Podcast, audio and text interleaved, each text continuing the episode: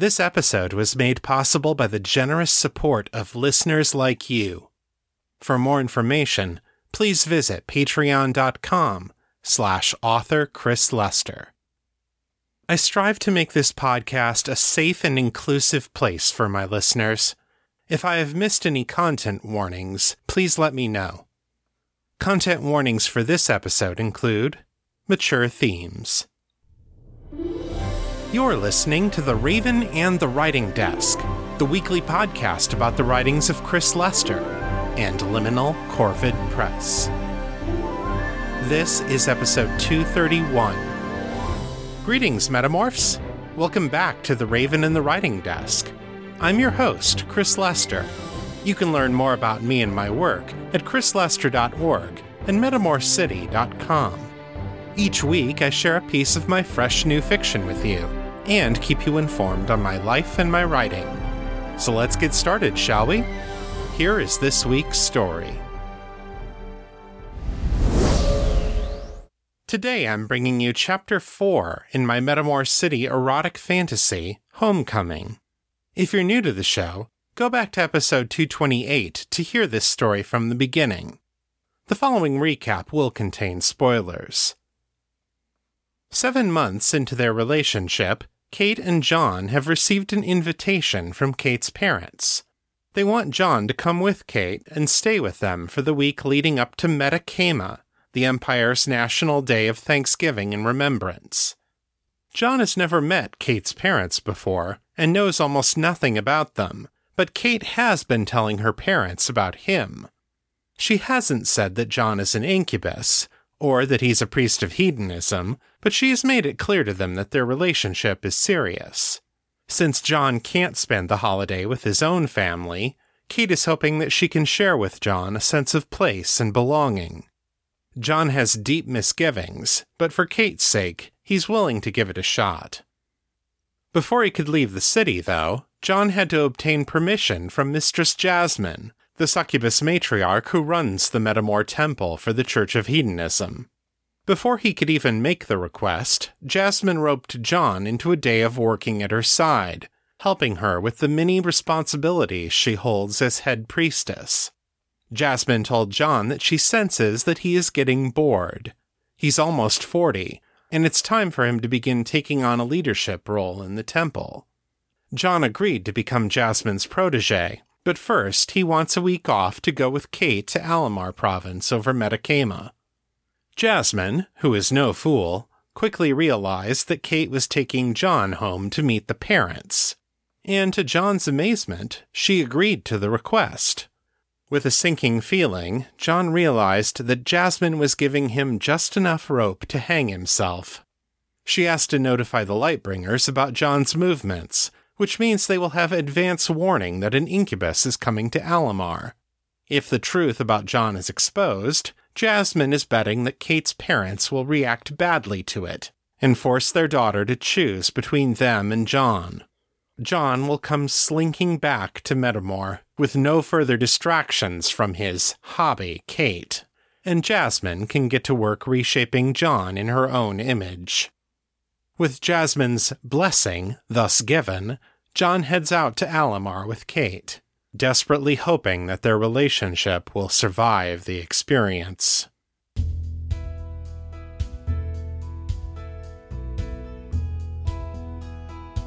Homecoming, a tale of Metamor City, written and read by Chris Lester.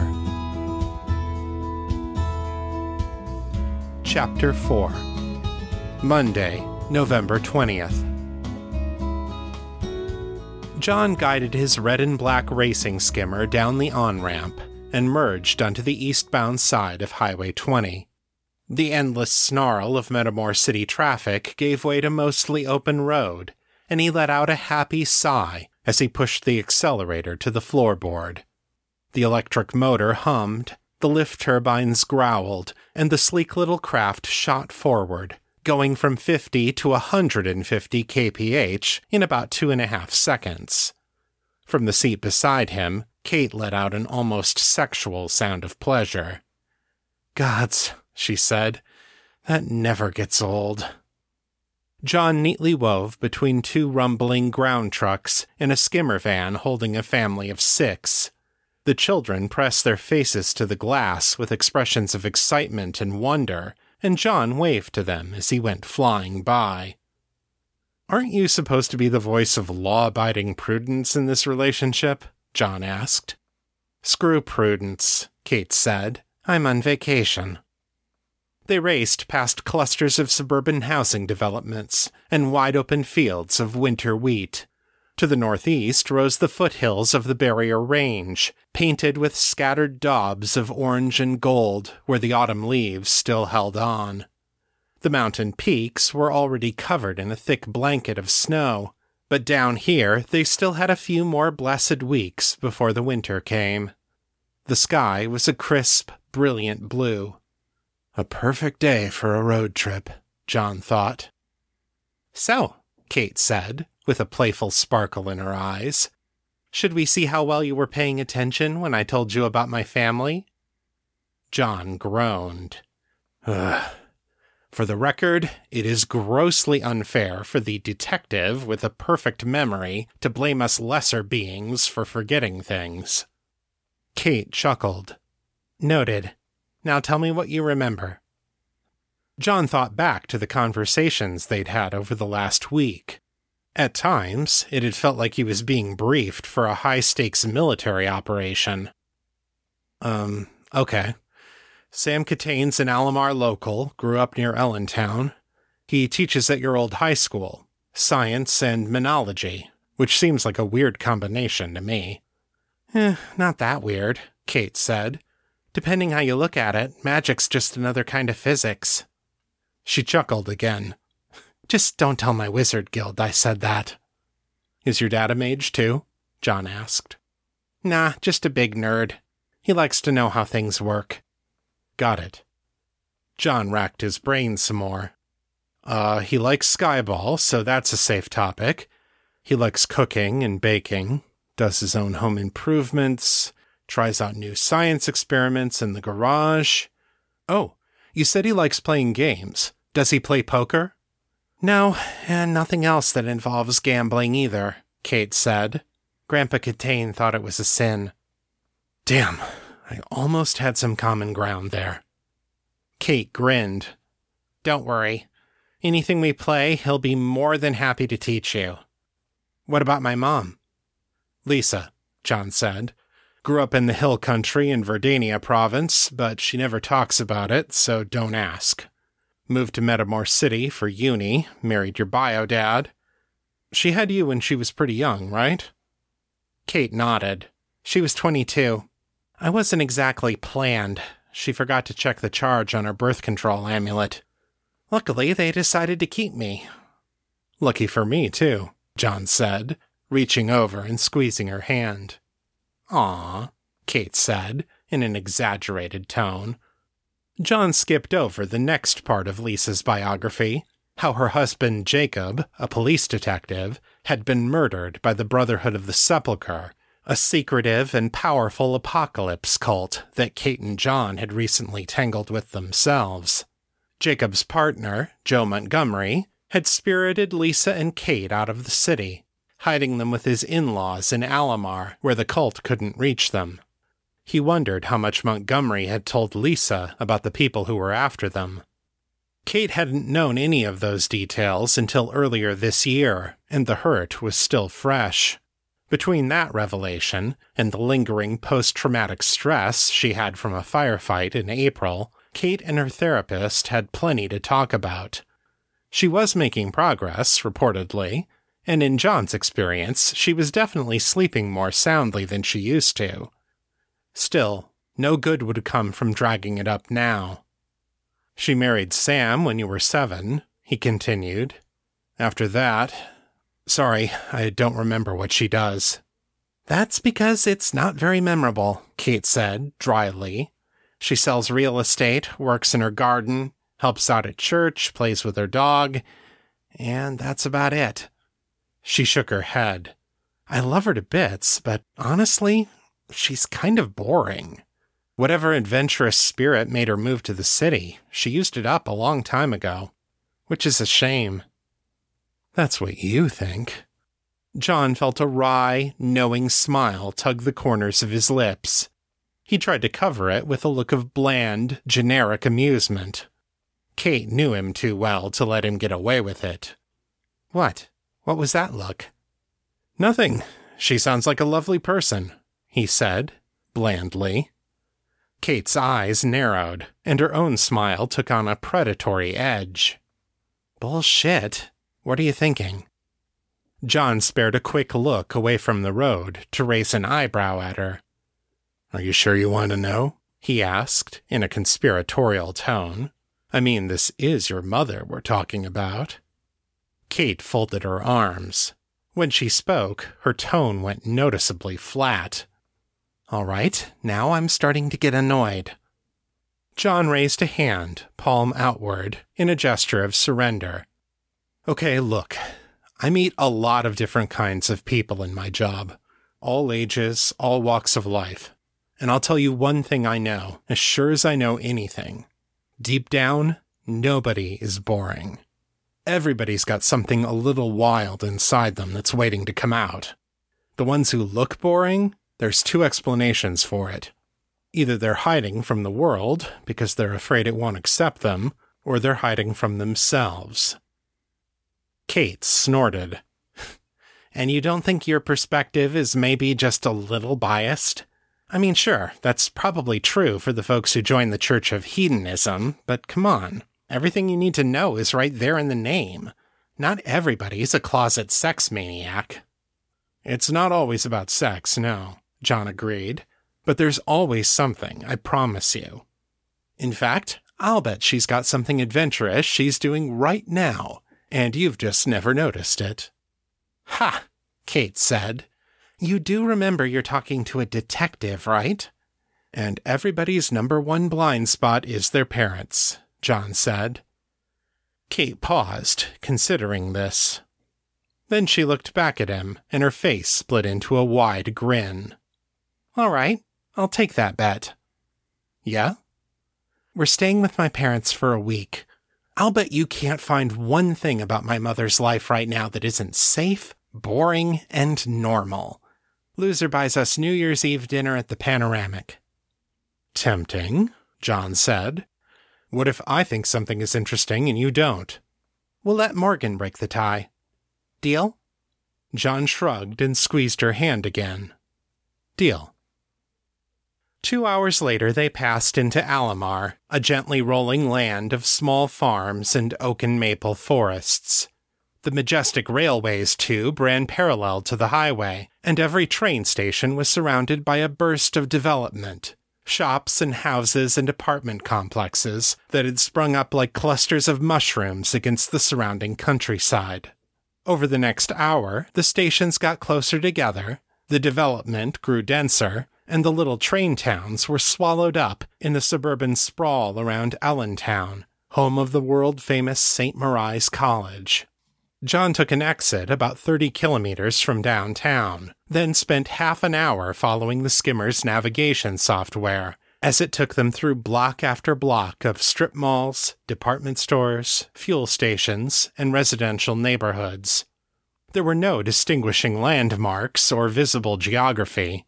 The Barrier Mountains were an hour's drive north of them, and well out of view, and after a while, John began to feel an eerie sense of déjà vu. He could have sworn that he had passed the same fast food restaurant and coffee shop four different times. Elegantly lettered signs announced their arrival in one new municipality after another. Fox Grove, Littlefield, Gordon Downs. But if there were any differences between one city and the next, they were undetectable to John. They curved north and east around Allentown proper, and the sprawl started to thin out again. The terrain grew hillier, and they passed several parks, a golf course, and a small lake with attendant marshlands. They came to a town where the houses looked older and less homogenized. The chain stores gave way to small and eclectic storefronts, and the trees lining the streets were mighty, gnarled old things, close to a meter thick and ten or fifteen meters high. A sign by the side of the road read, Welcome to Bridger Heights. The rest of the sign was covered with the symbols of various clubs, unions, and charity groups that, presumably, had some affiliation with the town. Home sweet home, Kate said quietly, as she stared out the window at the buildings going past. John couldn't tell if she was being ironic or not. He wondered if Kate herself knew. It's cute, John said. He checked the nav map, then turned off the main road onto a side street lined with oak trees. The leaves were still hanging on, but they had turned a uniform russet brown, and they waved and fluttered in the autumn breeze. Looks like a good place to be a kid. It was, Kate admitted. Quiet, out of the way, good schools, lots of nature nearby. I was happy here. Her smile turned a little sad. For a while, anyway. What changed? John asked. Kate shrugged. Just me, I guess. I had to get away, figure out who I was when I wasn't Sam and Lisa's kid. Bridger High School approached them on the right, a sprawling collection of buildings in red-orange brick set amid scattered trees and vast amounts of open lawn. A skyball stadium, swimming pool, and athletics field took up at least a third of the campus. John saw Kate perk up at the sight of the place, leaning forward in her seat, her smile broader, the light in her green eye sparkling. They passed the main entrance to the school. A banner overhead read, Homecoming two thousand. Welcome back, Badgers. A smaller sign to one side reminded students that there would be no classes this week and announced the schedule of homecoming events. The festivities included a parade, a skyball game against the Littlefield Ravens, an alumni banquet, and a formal dance. Ooh, Kate said. We should go to the game tomorrow. I haven't been in forever, but Dad says the Badgers are good this year. John resisted the urge to roll his eyes. He'd known that high school sports were popular in the provinces, but he had never understood the appeal. I'll go to the game on one condition. I want to take you to the dance. Kate wilted a little. Uh, do we have to? I have traumatic memories of high school dances. That's because you were a head taller than any of the boys, John said, confidently. Let's wipe away those awkward teenage memories with something more positive. He flashed her his most devilish smile. I promise you I am an excellent dance instructor. Kate gave him a mock glare. The horizontal tango does not count. John chuckled at that, a low, sexy sound that he knew could send Kate's hormones into overdrive. She knew exactly what he was doing, but she didn't seem to mind. She reached over and covered his hand with hers. All right, she said. I'll dance with you. But you better make me look really good out there. He lifted her hand to his lips and kissed it. That will be profoundly easy. And that's the end of Chapter four. Come back next time, when John meets Kate's parents for the first time. James T. Farrell said, If you let conditions stop you from working, they'll always stop you. So let's see how my work is progressing this week. Here's your weekly writing report.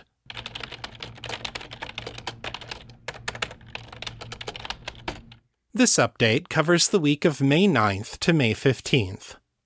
I wrote two thousand seven hundred sixty words this week, over the course of four point two five hours, for an average writing speed of six hundred forty-nine words per hour. As of Friday night, I've gone twenty-eight days without breaking my chain. I didn't get as much writing done this week, because Chapter three of Homecoming was super long, and it took me three days to finish editing. I'm roughly halfway through writing Chapter five of Honor Bound. I've been looking forward to this chapter, because it introduces an important new supporting character named Alex. That's A L I X. They're an androgyne noble, a House scion who has the potential to be an important friend and ally for Honor and Natasha. In fleshing out the world building for nineteenth century Metamor, I've decided the Androgynes occupy a unique social stratum in this very stratified culture. As shapeshifters who can appear male or female, their very existence is a threat to the orderly, well-defined gender roles in this society. As a result, the ruling class has explicitly defined them as a third sex, with their own expectations for formal dress, modes of address, and overall decorum. Upper-class males all wear beards or mustaches, which androgynes can't easily replicate because shifting erases their facial hair. While gentlemen wear waistcoats, long coats, and plain cravats, androgyne nobles wear puffy shirts with external corsets, kilts with long stockings, and lacy cravats. Ladies, meanwhile, wear long dresses with corsets underneath, and jewelry or scarves instead of cravats. Androgynes do wear makeup, but generally less of it than ladies. Therefore, no matter what form a noble androgyne's body is in, they are clearly distinguishable from both gentlemen and ladies, and they are treated differently as a result. They can move in the worlds of both men and women, but they're never truly a part of either. Putting Alex in this story gives me a chance to do things with the androgynes that are different from both the modern-day Metamor, where gender roles are more fluid, and from Metamor Keep, where the cursed population was still so new that cultural expectations hadn't had a chance to set in yet. It also lets me put a sympathetic, non-binary character right in the middle of the story, which I think is valuable from a representation point of view. I'm looking forward to writing Alex and getting to know them better. And now, the feedback. Robbie Harris wrote in with some more questions about the curse of Metamor. He asks, does curse tourism exist?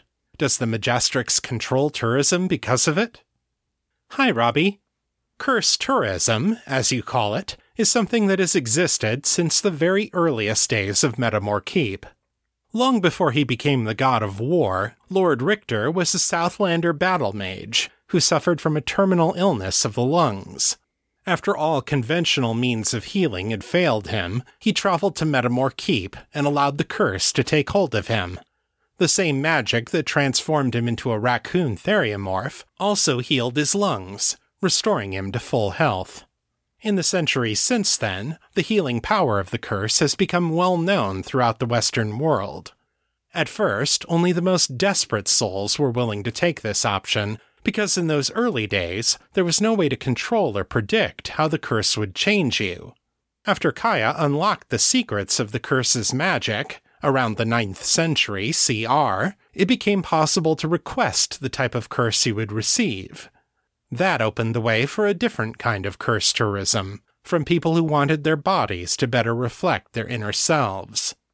In the modern day, roughly twenty percent of the Metamor City population are androgynes, but there are hundreds of thousands of androgynes living far beyond the range of the curse, and curse tourism is a big reason why. Trans and non-binary people come from all over the world to take the curse, as we saw in the short story Missing Pieces. The androgyne curse provides the fastest, safest, and most permanent method of gender-affirming body modification in the world. Even though other kinds of transformation magic exist, none of them have the same reliable track record as the androgyne curse. Some of those new androgynes decide to stay in Metamor City, but most go back to wherever they came from. What kind of welcome they receive when they return home can vary greatly, depending on the customs and attitudes of their homeland. Everyone who receives the curse receives identity-confirming paperwork, though, so from a legal standpoint, it usually isn't difficult for them to resume their old lives. A few reactionary nations have passed laws that discriminate against androgynes, in an effort to discourage their citizens from taking advantage of the curse. Kaya tries to use diplomatic pressure to prevent this prejudice, but often it's easier to resettle these folks as refugees within the Empire's borders. As you've probably guessed from the above, Kaya doesn't do anything to try to restrict curse tourism. She believes deeply in the rights of sentient beings to make their own choices about their own bodies, and if someone believes that taking the curse is going to make them happier, healthier, or more at home in their own skin, she doesn't think it's her place to tell them any different. That said, the Office of Curse Administration does make a wide variety of counseling services available, both for those considering the curse and for those who are adjusting to it after the change. These services are optional, but strongly encouraged, because once the curse has been imposed, it can't be changed. Kaya trusts these human employees to provide curse applicants with the advice and perspective that Kaya herself is unable to provide. It's not a perfect system, but it works pretty well, and curse dysphoria is a lot rarer since it was put into place. Thanks for the question. If you'd like to share your thoughts about the show, send your feedback in text or audio to metamorcityfeedback at gmail dot com. To leave a voicemail, dial area code six four one, seven one five, three nine zero zero, then enter extension two five five, zero eight two, followed by the pound sign. My Facebook is facebook.com slash author Chris Lester, the fan group is Fans of Metamor City on Facebook, and our Discord server is Metamor City. I'm there pretty often, so come say hi. If you like this show, please consider leaving a review at Apple Podcasts, Stitcher, or podchaser dot com. It really helps people find the show. That's all for this week. I'll be back next time with more fresh new fiction. Until then, keep it on the bright side. This is Chris Lester, signing out.